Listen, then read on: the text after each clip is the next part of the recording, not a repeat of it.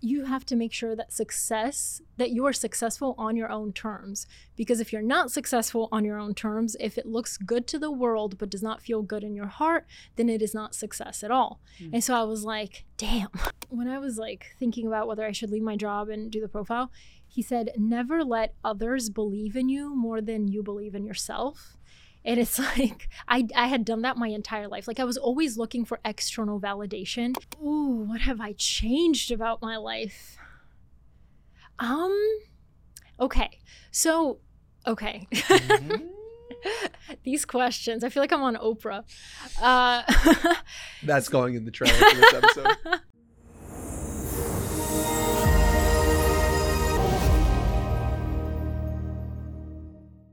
I'm so excited to be here with you. Like this is tremendous honor. Uh, so exciting. Thank you so much for doing this. I'm very excited for round 2, Danny. oh my god. It's we've been and come a long way. And now we have a new book out. Yes. You do, Hidden Genius, and I'm so excited to bring this to the world and to let more people know about it because I was going through this last night and it is one of the quickest reads I've been through in a long, long time. So thank you so much for writing it. Of course. I think a good place to frame this conversation would be with your college assignment mm. to create a profile on someone. Why was that an impactful assignment and why did that alter the way you thought about interviewing people in the future? Yeah, it was definitely a pivotal moment in my journalism career because um, when I went to the University of Georgia, I was the second that I set foot on campus, I went and like joined the newspaper because I knew that's what I wanted to do. But you don't get to apply to the journalism program until you're like an upperclassman. So I still had like two years of just taking 101 classes before I got into my core journalism classes. So I had two years of writing experience for the newspaper. I thought that I knew how to write an article, a profile, a feature, a news story, a crime story, whatever. So when I got to my journalism class, um, our assignment was find a student eh, of your choosing and profile them. And so, so I was like, this is a piece of cake. I wasn't worried at all. I was like, this is right up my alley.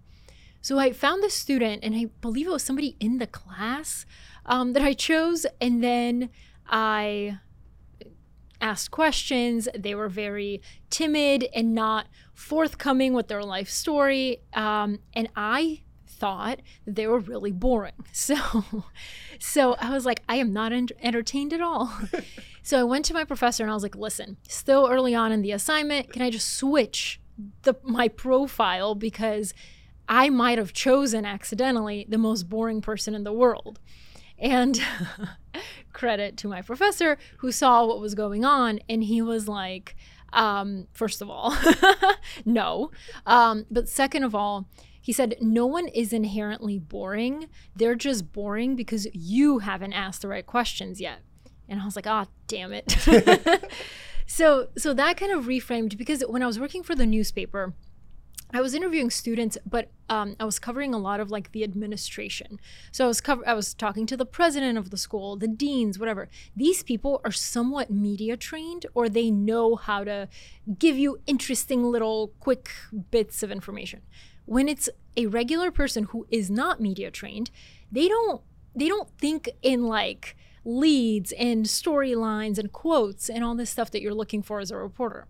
So it taught me a like always always always give more grace to the people who aren't media trained they may not know uh, even as a reporter i always made it very, very clear what I meant when I'm like, we're talking on the record, on background, off the record. I would define it for the person because I didn't want to like talk to you. You have never talked to a reporter before, and then you like catch them and you get a great quote, but you totally burn a bridge.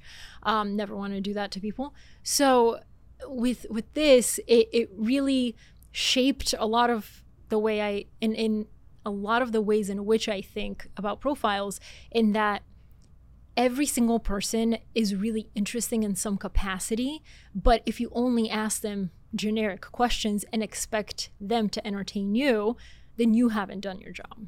So the key part to that is to ask questions that light somebody up and help them give their story in an interesting way.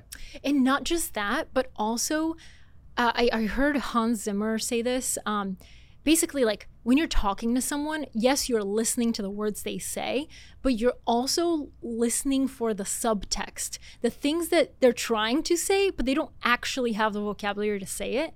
And I think like really, really good interviewers pay attention to body language, they pay attention to how a person is telling a story, which portions they choose to minimize or emphasize or kind of like embellish, and then you dig into that. Yeah. And particularly figuring out what lights someone up. Mm-hmm. How do you get better at that skill? Uh, you just like I so every single time that I do an interview, I find that the first 20 to 30 minutes is just like getting to know somebody and feeling comfortable and they're not going to immediately trust you.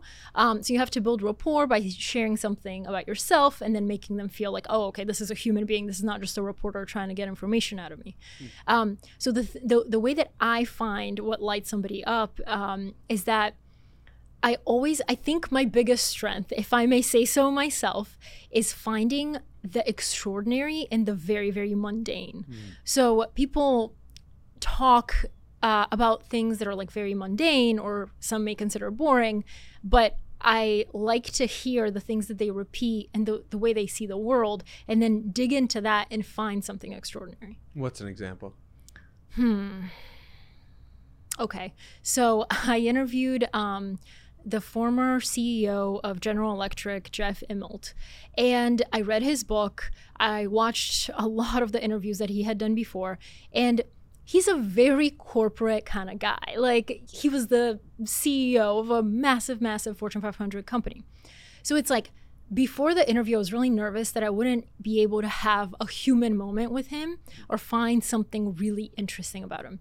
And then as I was talking to him, this wasn't a planned question, but um, basically, uh, Jeff Immelt followed Jack Welch, who was largely considered to be one of the greatest CEOs in history, whether that's true, I'm not sure because now more information has come out.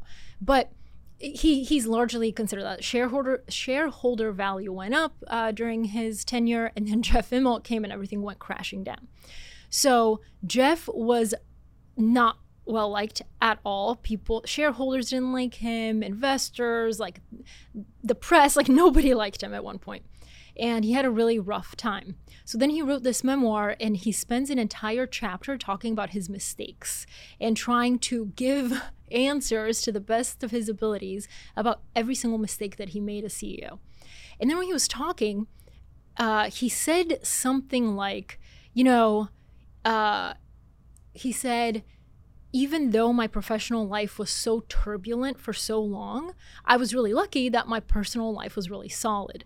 And he said that and moved on. And I was like, oh my God, wait, what? Because I always, always thought that, like, if you're really having a hard time professionally, your home life is probably also in shambles.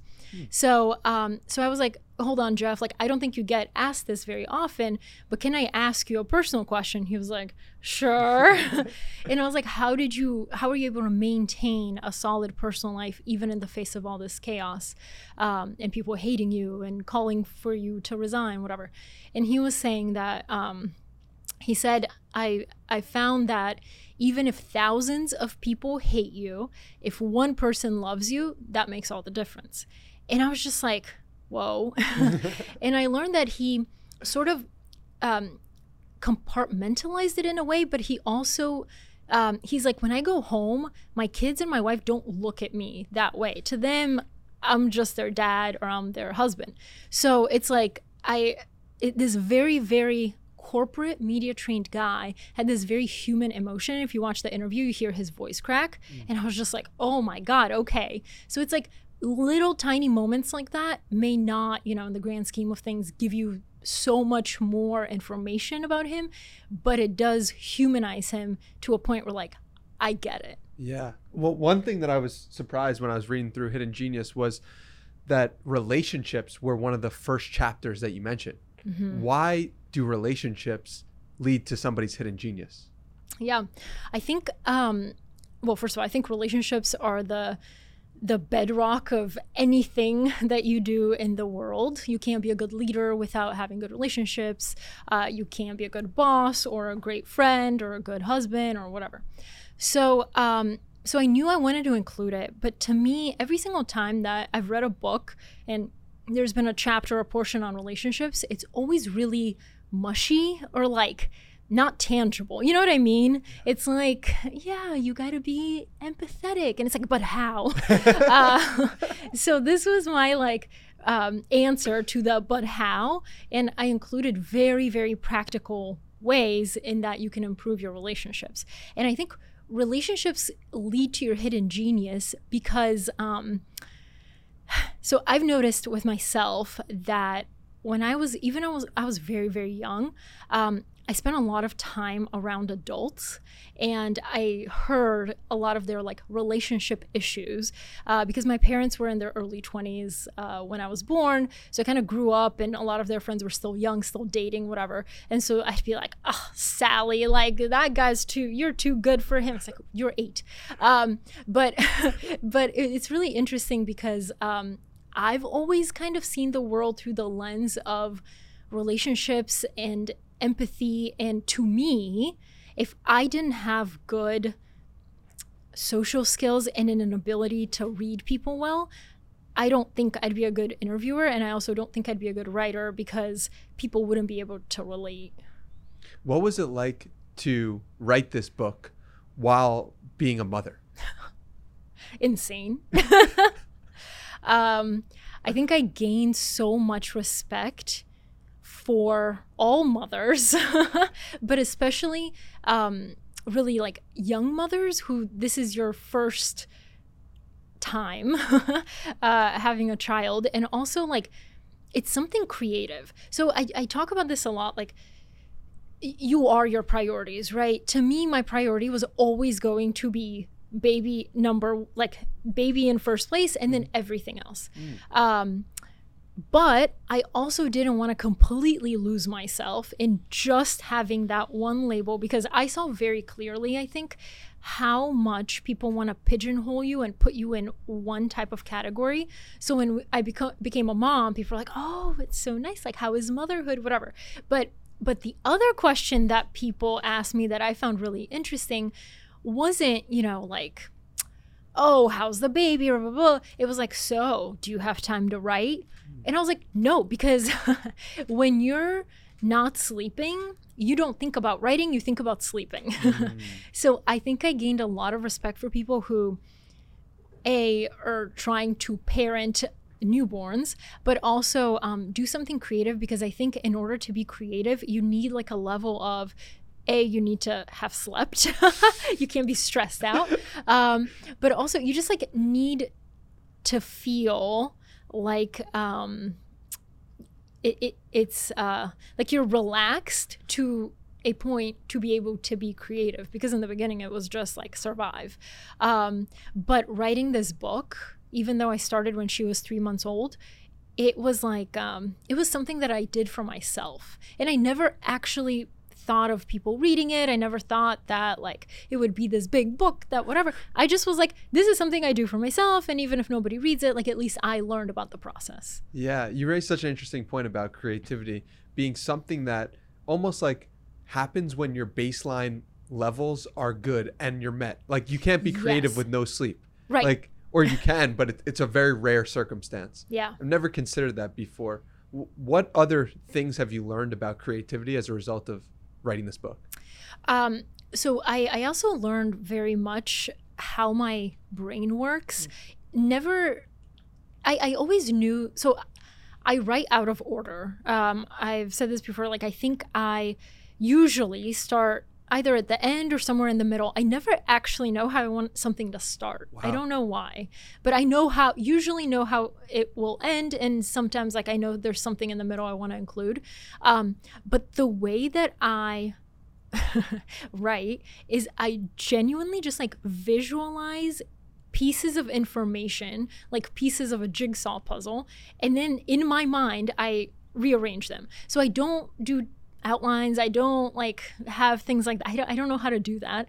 The way that I think is like throw some stuff in a Google Doc, but I don't know where it goes yet. And then I step away, and it was actually really interesting with a baby because I had to step away a lot. Mm. So I couldn't just sit and be like, all right, right. So I would put some stuff in there, then go like put her to sleep. And while I was in like a dark room with her, putting her to sleep, in my mind, I'd be like, all right, but like if that's over there, then what else can I put here? And if you read the book, you saw that like a lot of it is just like weaved in, but it's totally different stories that you think won't make sense together, but sometimes somehow they're like stitched together.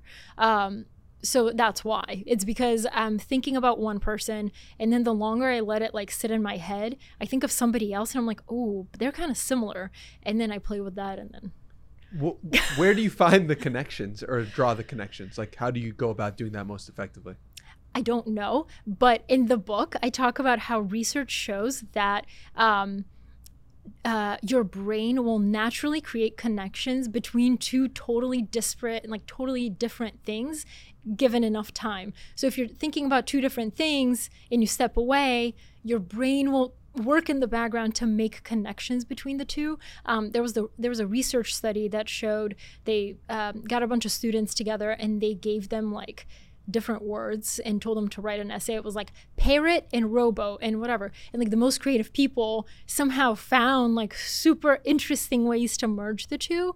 And I think I've always had that. And I think every human has that. It's just like most of us, when we sit down to write or do something creative, we don't allow the time to put it out there, step away, let it marinate, and then come back to it. I think most of most of us try to like brute force. Okay, I'm gonna sit down. I'm gonna write beginning to end. Like no getting up from this chair, and that doesn't work for me. Yeah, that makes sense. Were there any other particular practices that you found impactful or helpful when you were writing this book? Yeah. Um, so this technique I actually learned from Chef Grant Achatz, who was once considered the most innovative and the cutting edge chef in America. Um, he says that when he steps out into the world, he sees the world through like a kaleidoscope of food. So he's a chef. So you you wouldn't think that like he's inspired by music or museums or art or whatever. He's a chef, like do food, whatever. But that's not how he sees the world. Hmm. He goes to a museum, he sees a massive, you know, painting and he's like, I want to eat off of that. Then he takes that idea, goes to the restaurant, is like, I like this painting. How can we make the experience to where now it's not a tablecloth, now it's just a table and we create art on it using different sauces and different like uh, various foods Mhm. foods um, and we draw on the table to make it appear like art so that the diner has the experience of being like wow this is a beautiful piece of art now i'm gonna eat off of it. And then another time he was listening to a song by rage against the machine and he was like ooh like this song has so many peaks and valleys and different um, parts to it. How do i incorporate that into the dining experience so that it's not just a dinner people are going to it's like a story. They're part of a story. So the way he structured the menu is like it's a tasting menu. So um so it would be like okay you start here and then you go up and then there's a down point in the thing. And like as as a diner you probably don't understand what you're experiencing but you know that it's kind of like a story. Um, so for me it was kind of a similar thing. Everywhere i went i saw it through the lens of like what can i learn from this person? And i found these little nuggets in the most obscure places that i would then weave into the book exactly kind of like the professor example. That just came to me one day. I was like oh my god remember that? And then i was like that's really interesting because i i always think about this before i interview someone. So it's like it, it's it's not only like going out into the world and looking at it through that kind of lens and how can i use inspiration but also using your past experiences to bring in to today. Were there any people in particular who were more impactful than others when you were going through the book and were almost like perches on your shoulder? Like I noticed Sara Blakely came up a couple of different times. I'm like, oh, I, kn- I think Polina really liked Sara Blakely. Yeah. So yeah. so Sara Blakely is kind of the first little crumb of um not of like uh, insight into why I started the profile. Mm. So when I first moved to New York, Um, I was working at this startup that I was like, what am I doing? Uh, I wasn't making any money. I felt really, really lost. And this was in 2014. Um, so I had graduated college in 2013. I still had no idea what I was doing. So when I would be home in my apartment at night, I would look up stories that I was, I'd be like, I want to study these people. I want to learn from their paths. How, where was, like, for example, Sara Blakely when she was 23, mm. and how did she get to where she is today?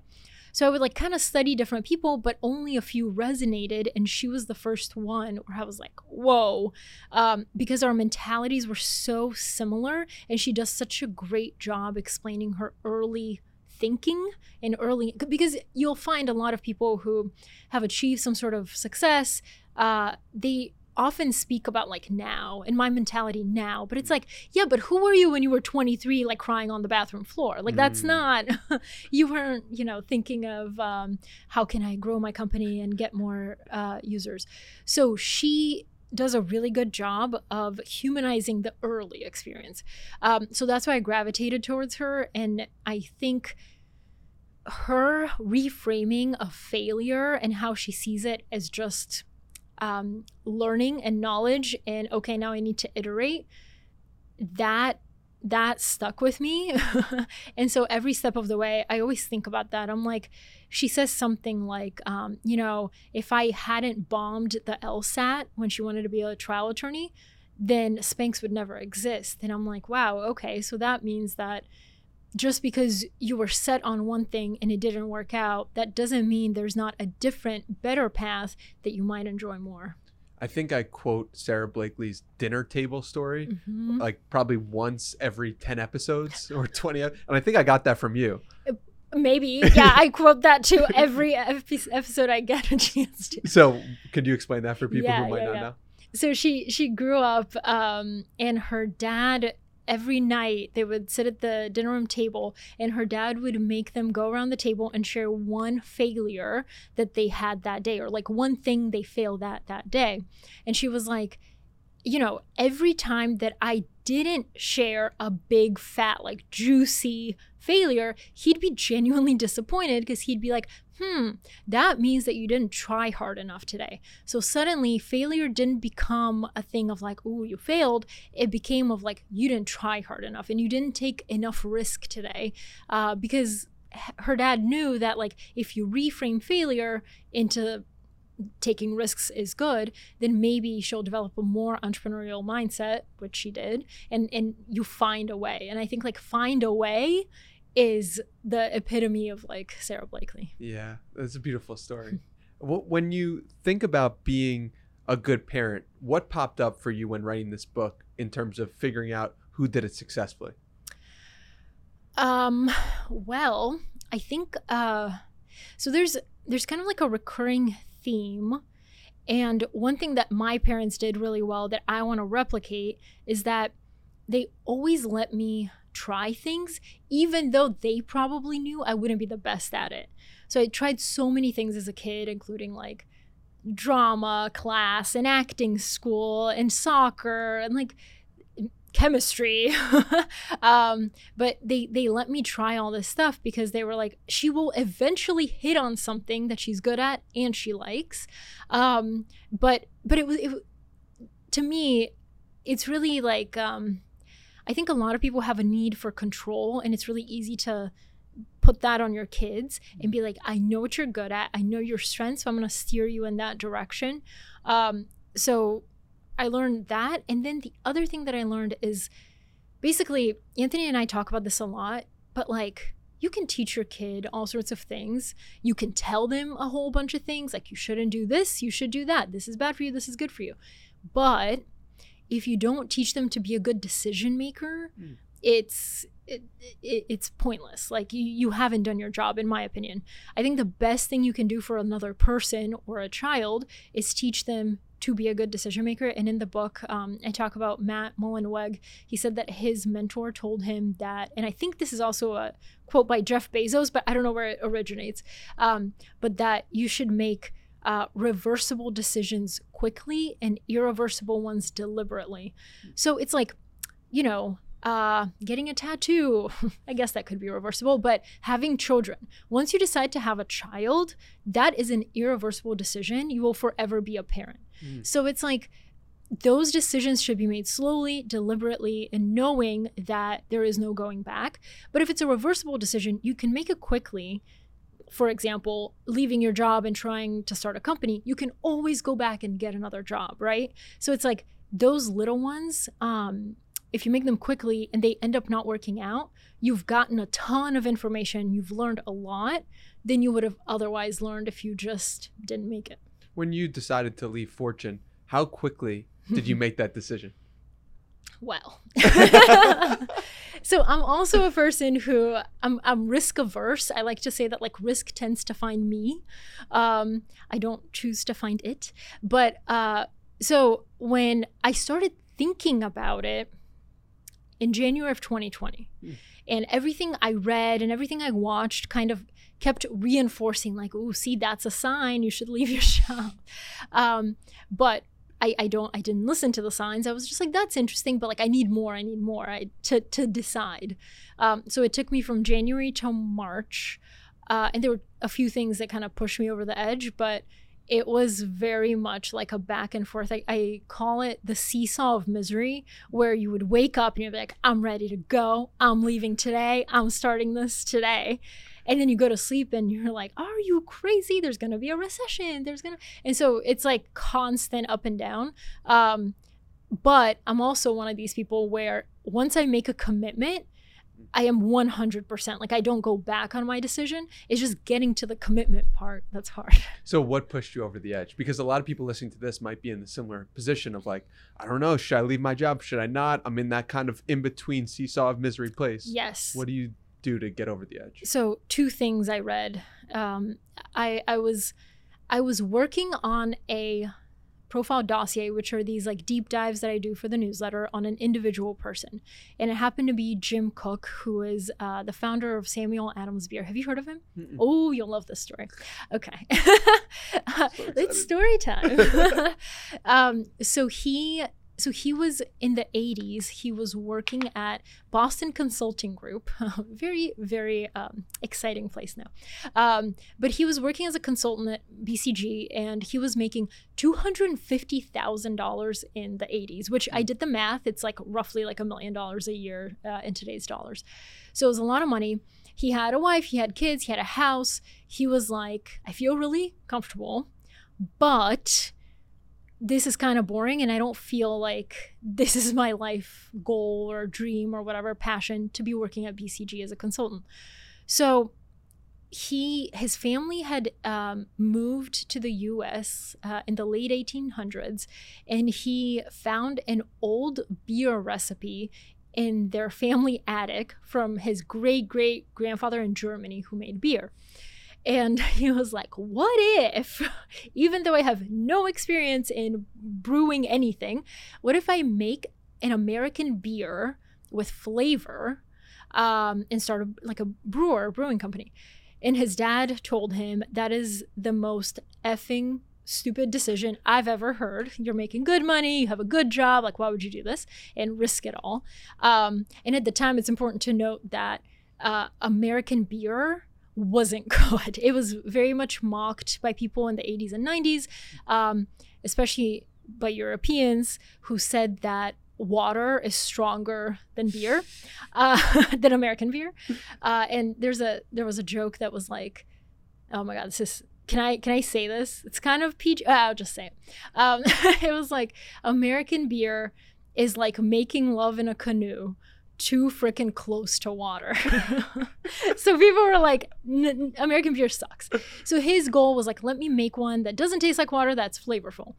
And he ended up creating Samuel Adams beer. Mm. But while in the process of deciding whether to leave his job to do this thing, he um, asked himself one question, and that was Is the decision that I'm about to make scary or dangerous? And he's like, Plenty of things in life are scary. So, like, you're scared to tell your boss, you're scared to tell your parents, like, what will people think? That's scary, but you get over it in like a day. Dangerous is if I stay here, will I look back on my life and be like, damn, I really wish I started that brewer- brewing company And so for him, the answer was, I don't want to be in the dangerous position. I'm going to do the scary thing. So he left, did it. It, it worked out. Um, but for me, when I started thinking about that, I was like, I've been at Fortune for five years. I've learned so much here.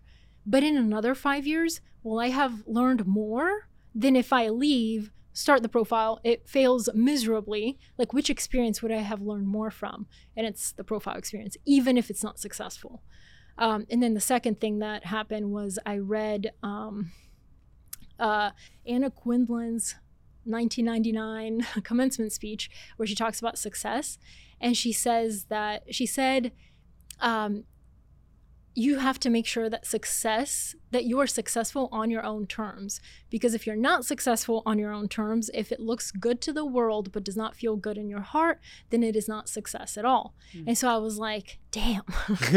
And i realized that i had been measuring success with all the traditional markers of success. Status wealth you know material things uh, and yeah I, I was like but but that doesn't make me happy, what makes me happy is the profile. So I kind of decided to change my definition.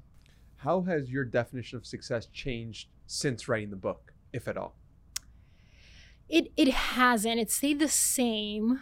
Uh, but my definition of success is basically someone who has been through the ups and downs of life um, and ha- has had material success, has failed at it, learned something from it, and then done something else, whether it's pivoted or reinvented themselves or whatever, to do something for themselves that they feel successful in, um, and then have lessons to share with other people.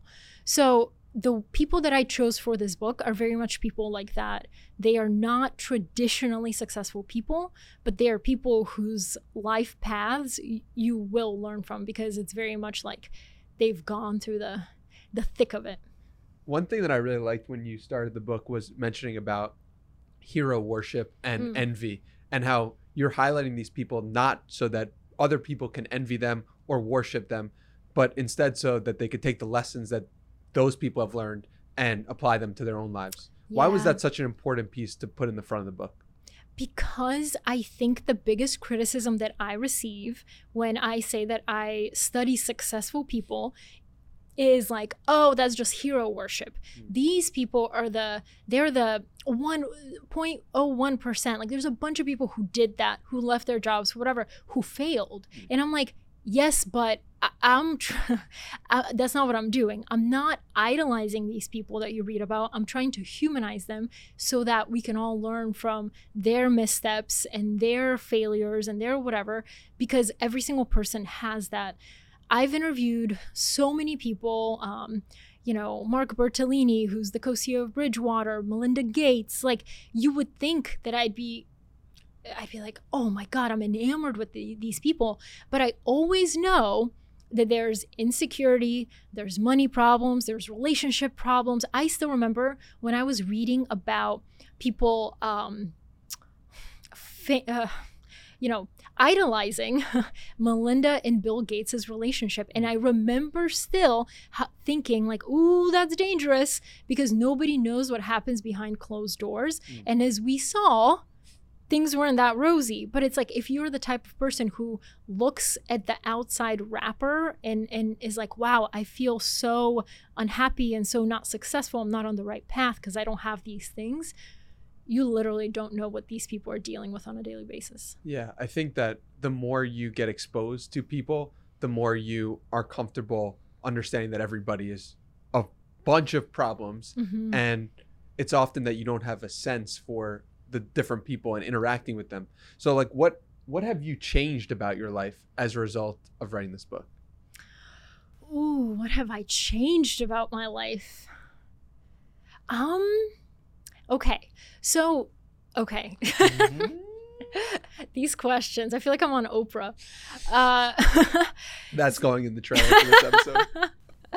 um, so, with the book, have you have you do you know who Lewis Capaldi is? Mm-mm. He I didn't either. He has these like massive hits that you've probably heard. They're um, songs that all came out in like 2019. Um, it was his first album, and he hit it. He just like it was the entire album was like hit after hit and he came out of nowhere. He was in Scotland, just like an average dude.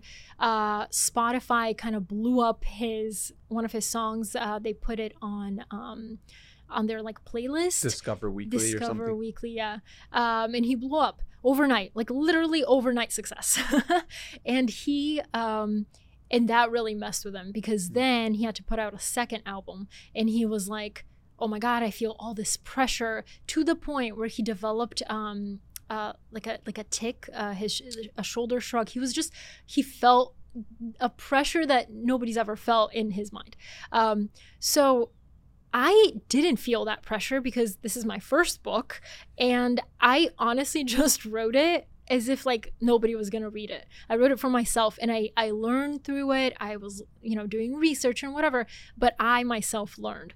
So there was no expectation of me. People didn't even know I was writing a book until I announced it. Uh, so I what I learned is that pressure is like it's anticipatory. Hmm. So I feel a lot of pressure. For example, when um, I have to give a speech or I have to do a podcast interview, and I'm like, ooh, what if it's not as good as the last one I did? Or what if and, and I and I spiral down these things, and then you realize that until you sit down and do the work, until you actually prepare, is it that your brain reminds itself like I've done this before and I was okay and it was good? I think the the anticipation of what if it's not good? Lewis in the documentary, you see him only overcome his imposter syndrome once he sat down and started writing songs. Hmm. Because he he he wasn't doing the work. He was like well what if it's not good enough? What if you know people like this but i want to write that? And it's just like once he sat down and started writing he reminded himself that he is good. That's why the first album did hit. It's like he has the skills but your brain keeps forgetting that and you're like oh my god i'm a one hit wonder. So what do you change what did I change or what did I learn? Oh, well, so what I, yeah, what I changed was that, like, for example, I have to give a speech next week and I'm really worried about it. I, contrary to popular belief, I don't like being the center of attention when, like, podcast interviews are fine because it's both of us. Mm. But when it's just me talking to people, it's like, oh. Um, so I was really, really, really nervous. And then when I sat down and started writing the speech, I was like, oh, okay, like, I, this is good. Mm. So I think, like, what I've changed is honestly just the mindset of you are not allowed to worry until you sit down and start. And then if it's not good, then you can worry. But like you, you can kind of prove to yourself um, that it's pointless to worry. That makes sense. well, I think that a lot of the future anticipatory fear comes from the wanting and the clinging to have an ideal outcome instead of saying, I don't know. Yes. And a lot of writing allows you to create the ideal outcome because you're reading it before the reader will read it. Mm, So it will, it gives you a sense of peace because you have control. mhm, mhm. But a podcast or a speech, there's a lot more uncertainty that occurs in a conversation. it's very true. And so becoming at peace with I don't know, I don't know how the future will land, Mhm. I don't know what's going to happen, makes you more at ease and Mhm. allows you to attack whatever Do you deal with that? No. Oh. I don't because I meditate a lot and I know that each moment is perfect just the way it is. huh. And so when you have that peace, it gives you a sense of like, oh, I said something stupid. That's okay. That's part Mm. of the process of whatever it is I'm doing. So That's awesome. That's great. Meditation, guys. so along those lines what has given you more peace as you've written more and built your career okay, this is really stupid, but the thing that I always think about is like, it's not that serious. Mhm. You know what I mean? Mhm. I'm the type of person that ugh, if there's like one big struggle in my life, it's that I like I worry, but I don't just worry like normal people where it's like, "Ooh, that's a worry, can't do anything about it. Let me move on." I'm like, "Oh my god, there's nothing I can control about it. Let me figure out a way to control it." so you're on So- the person on a plane who's like let me control this plane figure out how to how to land it when you have no plane experience or Basi- flying Well, no, like I just, it's not even that I try to find things to control. It's that like I ruminate. Like I try to do different like thought experiments of like, okay, but if it works out this way, what am I going to do? And if it works out this way, what am I going to do? Mm-hmm. And I think I learned this lesson in a really big way when I was making a pro and con list before I left Fortune to work on the profile full time. And on my con list were all the risks that I thought could happen in the world. And i had a solution for like every one of them how i was going to navigate it. Um, and there it was like it was stupid stuff but like one of the big ones that i was really nervous about was um, we're at the tail end of a 10 year cycle. There's people are saying like there might be a recession. What if there's a recession? I just quit my job whatever. And then like I gave Fortune three weeks' notice, and in those three weeks, the entire world fell apart in a way that I had not predicted, which was the global pandemic. Uh, nobody had predicted. So it's like sometimes I think, like people like me, you plan, you you try to figure things out, and then you get like smacked across the face with something you did not foresee. And I constantly try to remind myself it's not that serious. Like unless it's truly truly like a life or death situation you will be okay and in the book um, there's a chapter on uncertainty and risk and i give examples of people like an astronaut, um, a, a freediver, uh, a war photographer, people like that who truly their lives one small misstep could cost you your life. Mm. And it's like, there's a reason I chose to highlight those people. It's to remind the reader that nothing is that serious. Like you're probably not going to be in such a high stakes situation where it's life or death. Where do you think you picked up the need to control everything from? Um, probably because I can I can tell you exactly what. probably because um, so when we moved from Bulgaria to the U.S., I was eight, and I went to school, and I couldn't, there was nothing in my life I had control over. It was new language, no friends, completely new environment. Like there was so much getting used to that your brain's just kind of like, I'm totally, there's too much information and I don't know how to process it. And, um, and in the same year, like my parents got divorced. So it was like a lot of things I didn't control. So I always told myself, like, well, when I grow up, like I will have all my ducks in a row and I'll I'll I'll be able to see all the like what's lurking behind the corner. Um, and I think that that's probably one of the reasons too that I'm drawn to people who have such messy stories mm. is because I try to understand like, wow, you were in a crazy, impossible seeming situation. How did you get out of that? And that's the most important and interesting part to me. It's like the like untangling of this really crazy situation and you got on the other side and you're okay. How have you gone about untangling that? Writing.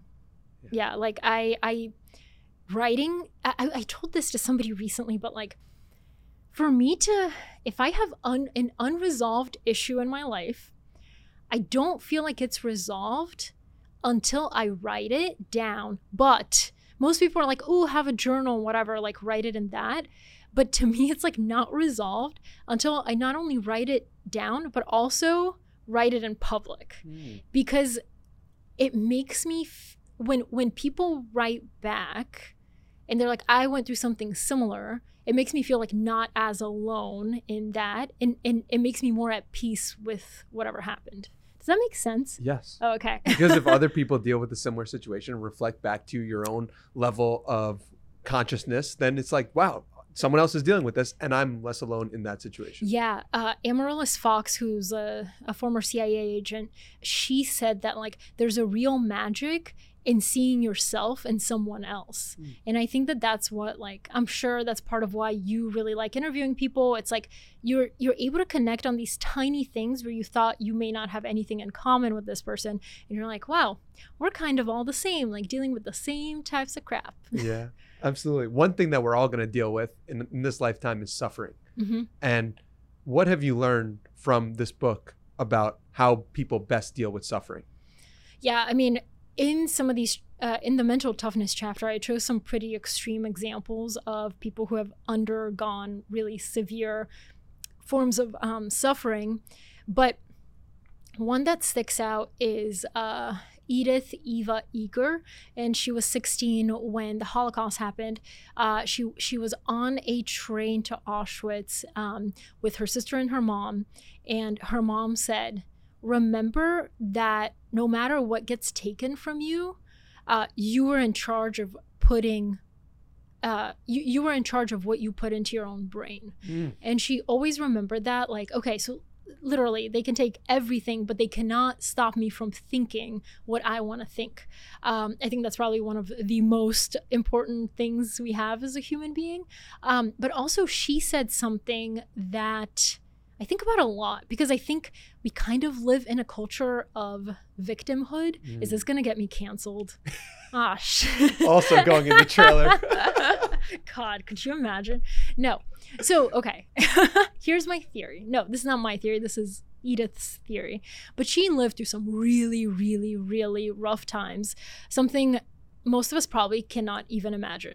Um, so she said that there's a difference between victimization and victimhood. Mm. She's like, victimization is going to happen to everybody. Everybody's going to be victimized in some way. She says that victimization is the neighborhood bully, the spouse that hits, the boss that yells. Like, these are all instances of you being victimized in some way. But victimhood, she's like, is not external. It comes from the inside. So it's like you feeling like you're the victim in every single instance or not taking any sort of responsibility when you're at fault for somebody else's victimization. Um, and and she says that's dangerous because you, you don't come uh, at it from a place of strength. You come at as more defensive. You're on the defense already. Um, and and she says that goes back to what her mom told her. It's like you are in charge of what you put into your brain. Mm. So if you're constantly looking at the world through a lens of how am I being victimized and I can't do anything about it, you kind of like let go of your will as a human being. Whereas, like, to survive the Holocaust, like, you need a level of mental resilience that most people don't have and and she did you know? And she kept her mind really busy with daydreaming about things how she was going to get out and all this stuff that if you had cho- chosen to put something else in your brain other than that and only focused on the victimization you received on a daily basis it's a recipe for disaster. Yeah, there's something really important about taking ownership of your circumstance and Mhm. being able to separate the circumstance that's happening from yourself. And that's what I believe the best people who survive those situations can do. yeah you, you uh, so much of what you do is based on who you listen to and who you follow and what things you're putting into your mind Mhm. and brain. How do you go about choosing which sources to look for and find? Yeah. So, um, in one of the chapters, I talk about the idea of a content diet. And it's that basically um, we all pay attention to, you know, what we eat and what our diet is ma- made up of. But few of us actually take the time to be like, I need a personal content strategy. Otherwise, I'm just going to end up consuming a lot of junk content that will crowd my brain and not actually help me. Um, so, what I did and the way I realized this is I was at one point watching a lot of reality television and it was just like a lot of like trashy um what are they called? Like romance reality TV I don't know whatever. It was like Love is Blind and like The Bachelor and whatever. And it's not to say that a small portion of your content diet could be that but it's like when it makes up the bulk of it the way you end up seeing the world kind of like Grant and through the kaleidoscope of food you end up seeing the world through a lens of like broken relationships or who's trying to screw me over or who doesn't trust me or did I say something that it's just like you end up overthinking things that don't actually matter that much. Um, instead, if you start reading harder material and like more meaningful things that will help you in your day to day life, you end up being a more well rounded person versus just consuming one type of content and not challenging yourself to see what other people may be reading or the viewpoints they may have. Yeah, makes a lot of sense. Do you have any particular mantras or affirmations you use in order to create the best reality for yourself? Mm. And it's okay if not. Well, uh, I do have one, although it came from my husband and I've like internalized it. He said, um, so when I was like thinking about whether I should leave my job and do the profile, he said, never let others believe in you more than you believe in yourself. And it's like I, I had done that my entire life. Like I was always looking for external validation. Um, Oprah actually recently, no, not recently, she said something uh, that I read, and um, she said that the universal thing that she's learned from interviewing so many people is that no matter who's sitting across from her, it could be Barack Obama, Beyonce, like anybody, name name that she's interviewed them all. Um, she's learned that at the end of every interview, they always get up and say, Was that okay? And it's like, You're Beyonce. Of course it was okay. but I think like people just naturally need that external validation. Um, and I've learned that if you don't believe in yourself, others won't really see that either. And again, Oprah says, actually, fun fact, I watched an interview that you did, and somebody said, Thank you, Danny, for recommending this um, Oprah book to me. So then I looked it up and I bought all the Oprah books, and this is from one of them. She said, When you undervalue, uh, when you undervalue what you do, people will undervalue who you are. Mm-hmm. And it's just like, when you know when you actively think about that, you're like, I will never let anybody else believe in me more than I believe in myself. It's something that comes up. The book is What I Know for Sure by Oprah. So link down what below. The, there's another one too. It's so good. They're both so good. Mm, I don't know, but I'll find okay. it and link it down below. Okay. One thing that comes up and that I I've realized is like I am so much more likely to have somebody on the podcast if they put out content or put out a business under their own name mm. versus do it anonymously because subtly it points to the fact that they believe in themselves enough to own their own opinions. Mm-hmm. And that is what Oprah is getting at. The people who believe in themselves to that level are also the people that I want on the podcast and the people who are valuing themselves the right way. Mm-hmm. Because some part of them feels like I can hide behind this corporation or I can hide behind this fake account name to put my opinions out. But that's not really the core of their being. And the people who are willing to step into the arena are the people who I want to bring on the show. It's mm-hmm. time and time again I've noticed that. Yeah, I mean the arena is like terrifying, but there are those people and I think they're very rare and i used to be one of the people you know admittedly mm-hmm. that used to hide behind a title or an organization like i felt so much more comfortable having fortune magazine behind me than if it was just me you know what i mean because i was like it demands like respect it has a history it has uh-huh. whatever um, and it's just like you learn that actually there is no substitute for the genuine relationships you make with people and i found that after i left fortune and i was emailing people from my personal name uh, in email they maybe they didn't want to come on the show to be interviewed, but they did always respond. And I always found that like, okay, I've built enough of a connection with this person that they do feel the need to like respond to me, even if my email doesn't end with at fortune.com. But it's sad that you needed to or believe that you needed oh. the validation of a company mm-hmm. in order to feel worthy yourself. Totally. What would you say to people who are in that position now? Tie your identity to your own name. and um, this is like, basically i learned this when i graduated from college and a lot of people had inflated my ego telling me that you know you've worked at the college paper you've interned at all these amazing places you will have no problem graduating and getting a job in journalism, exactly what you want. And I was like, oh my God, this feels like Christmas. Okay, so exactly what I want is I want to be a higher education reporter at a very large news. Like, what are you thinking? This is this is 2013 where people are getting laid off. So, um, so no, nobody hired me.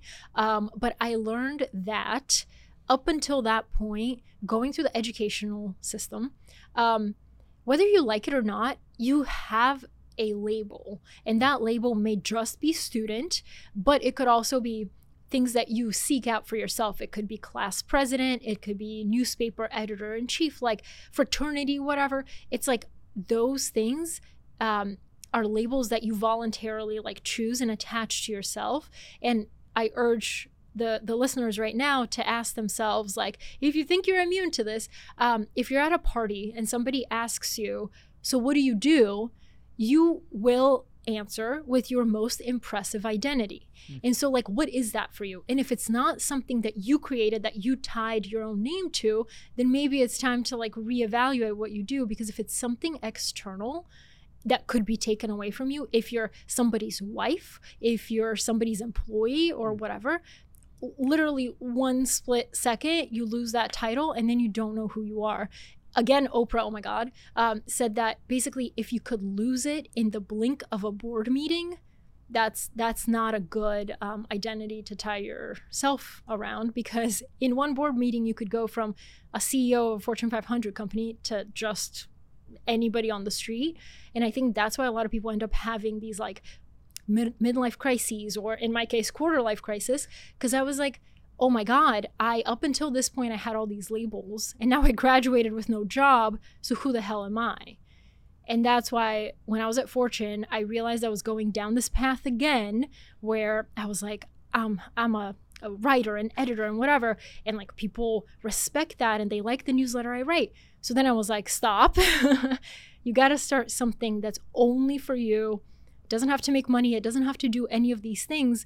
But I'm going to start it for the sole reason that I enjoy it. And I still remember when I was getting permission to start the profile because technically when you're working at a publication you can't start something else on the side that's competitive which i was trying to explain it wouldn't be competitive.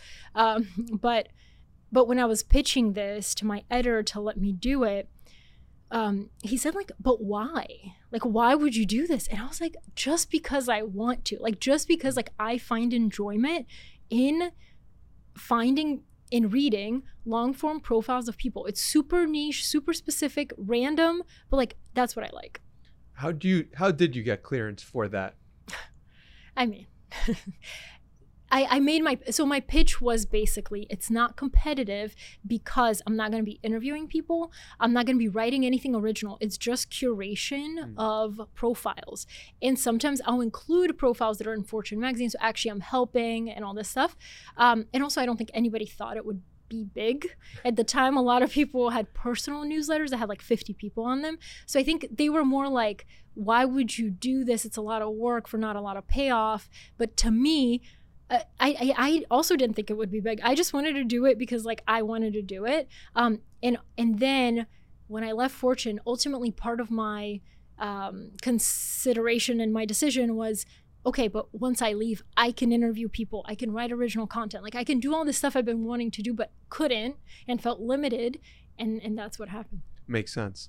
One thing that I think a lot of people might overlook when looking at your story is the level of commitment you had to publishing and the cadence with which you put out new issues of the profile mm-hmm. and also the commitment required to write a book while having a child. It's like commitment and discipline is something that I think is a superpower of yours and that yeah probably a lot of people don't think about or discuss when looking at your story. So yeah. what what do you think it is about those two attributes, commitment and discipline, that have allowed you to be so forthright in saying you're going to do something and actually following through? Yeah, I feel this like weird sense of accountability when I do something in public. Mm. When I'm writing for myself, you know, whatever, but like once you're sending something out, there was one point when I was writing the profile and I was writing term sheet, which was Fortune's newsletter, which was daily. Mm. So I was writing the daily newsletter and then I was publishing mine on Sunday. So the only day I wasn't writing and sending something to people was on Saturday. So it was like every single day, like sick, not sick, like you're doing it. Um, but I like I don't know, like I genuinely like the accountability and I also don't have that thing where most people have that is um I want this to be perfect before I put it out into the world. I don't have that. Mm. I'm like whatever. Like if if people don't like it, they'll tell me and I'll I'll do better next time, but I'm never stopped because of like perfection. Cuz also what is perfection? To to me, the first edition of the profile was perfect and now I look back and I'm like, "Whoo, let's erase that from the internet. Uh, but but um but also i've learned that um, consistency plus time equals trust. And it's like in a relationship a personal one a business one uh, a newsletter one it's a relationship between you and a reader or you and another person. So if i'm somebody who makes this these big grand like commitments to you and then i don't deliver over a long period of time, I keep breaking my promises, that trust is going to deteriorate. And I was hyper aware of that. So I was like, okay, I'm gonna send this newsletter out every single Sunday, and now with the profile dossier every Wednesday. So there's it's two a week. Um, but I haven't missed a Sunday since February of 2017, which is crazy because a lot of stuff, good and bad, has happened in my life, um, including like my daughter was born. Uh, but I obviously like it's not that I'm a workaholic and that this is all I do no matter what and I just like you know forget about other things. It's that sometimes like I know things will come up so I've worked ahead and I have a bank of things that like in case something happens here's something I can send on Sunday. Maybe it's not perfect or it's not the standard profile but it'll be something that keeps the consistency so that if you signed up on Saturday, you're gonna get it on Sunday. And then I, I I mean honestly, like every time that I sign up for a newsletter and then I don't get it, and then two months later they're like, I'm back from vacation, and I'm like, oh damn it, like I forgot I signed up for this. Unsubscribe, you know? So it's like the consistency treats your readers with respect. What other attributes do you think have allowed you massive success in the sense of feeling like you have won this game of like being able to write on the internet and do it because there's a lot of people listening who Wait, being right on the internet? writing on the oh, internet. writing. I Yeah. was like, I am not right on the internet. When there's a lot of people listening to this who are in their first year or their Mhm. second year of writing on the internet Mhm. and they want to be right on the internet. And so what what advice would you have for them as a way to give them a push in the direction to be able to do this as a full-time career? Yeah. so Kat Cole says this. She said, anytime somebody criticizes you, uh, the first time, just assume they're right. Like your first instinct should be like, I assume you are right and you have a point. This is the hardest thing as a human being to do because writing on the internet is terrifying. Like there's all sorts of people you will not believe. Like even so, uh, when I first started doing like videos on the internet, people were just like, oh, I don't like your jawline. And I'm like, great. Well, I can't change that. So thank you. I appreciate it. But for me, writing is even more personal. It's mm. like, it's like this is like my soul. You know what I mean? Mm-hmm. So it's like when people criticize that, you're you feel it's it's a jarring feeling. But I think if you follow Kat's advice, which is the first when you get criticized, just assume they're right and like what can you do with that information? Even if you think it's delivered in a way that's harsh or unfair or whatever, if you're like maybe there's a kernel of truth in here, then you'll get better because because you're you're you're writing this and you're sending it to people. These people read your work every day. They probably have some insight into, you know, like they're like, I don't like this or I do like this. So when I first started sending the profile, um, I didn't, I couldn't, I didn't know really what my voice was. So because I wrote so professionally for Fortune, I was like, this needs to be super like personal and fun. And I wrote in ways that I look back and I'm like, I don't even, I don't even talk like that. Like, why would I write like that? Um, it was very kind of juvenile and um, unserious. Is that a word? Not serious. um, so, and, and I would make jokes that were like, eh, but I thought they were funny at the time because I was also 25 or whatever. Um, so, so then I got so much feedback. The first time it was like, Polina, like I really like the profiles you share, but I don't like the tone or I don't like the whatever. And I'm like, what do you know about tone? I'm young and fun and hip. Uh, but then like I got that enough where I was like, interesting. Okay, maybe I should professionalize in some ways. Like, wh- how does this come off to people? And I genuinely asked people, and they were honest in their feedback. But um, writing on the internet has definitely helped me develop thicker skin. And now there's very few things somebody could say about my writing that I would be genuinely offended by. And so the advice for new writers is to follow the criticism and to actually lean into it.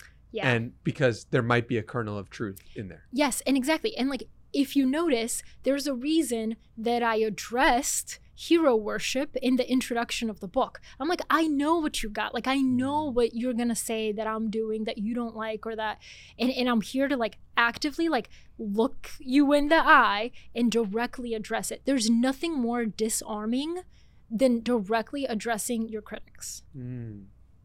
That's powerful. Mhm. What part of the book do you think is going to be the most overlooked or the part of the book that people might not appreciate upon first glance? Ooh. I mean, I hope they look through the whole book. I hope there's no overlooking. um, so there's a chapter on clarifying your thinking where I weaved in some really like crazy unconventional things, but I hope it makes sense to people.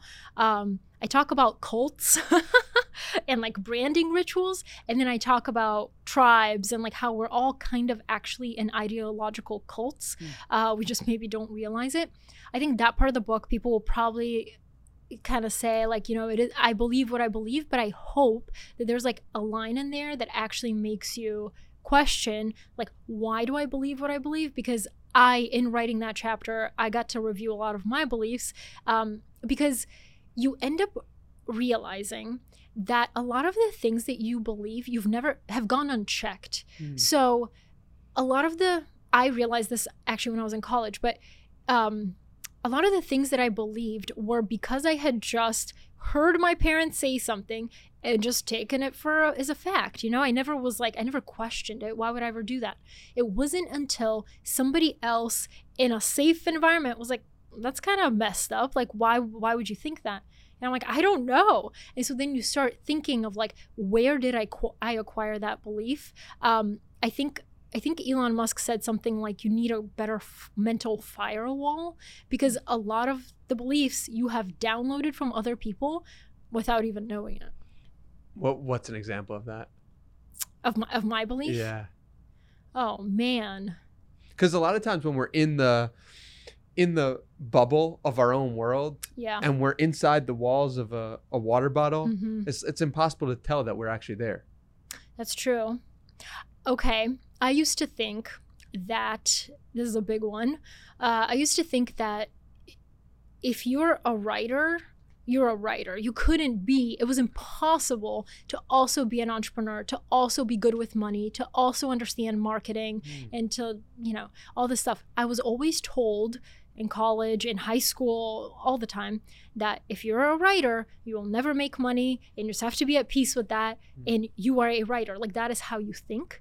And I never like really questioned that until Substack came around. Wow. And I was like, hold on, you mean to tell me that I can write on the internet whatever I want, and there are people who are willing to support me financially to do what I love. And I'm like, I will never get mad at anybody for writing and making money. Like that is just because it goes in the face of everything that people believe that you can only be one type of person or you have one type of identity and not be good at other things. I think you can be very entrepreneurial as a writer. It's just if you've never been exposed to it, you don't know how.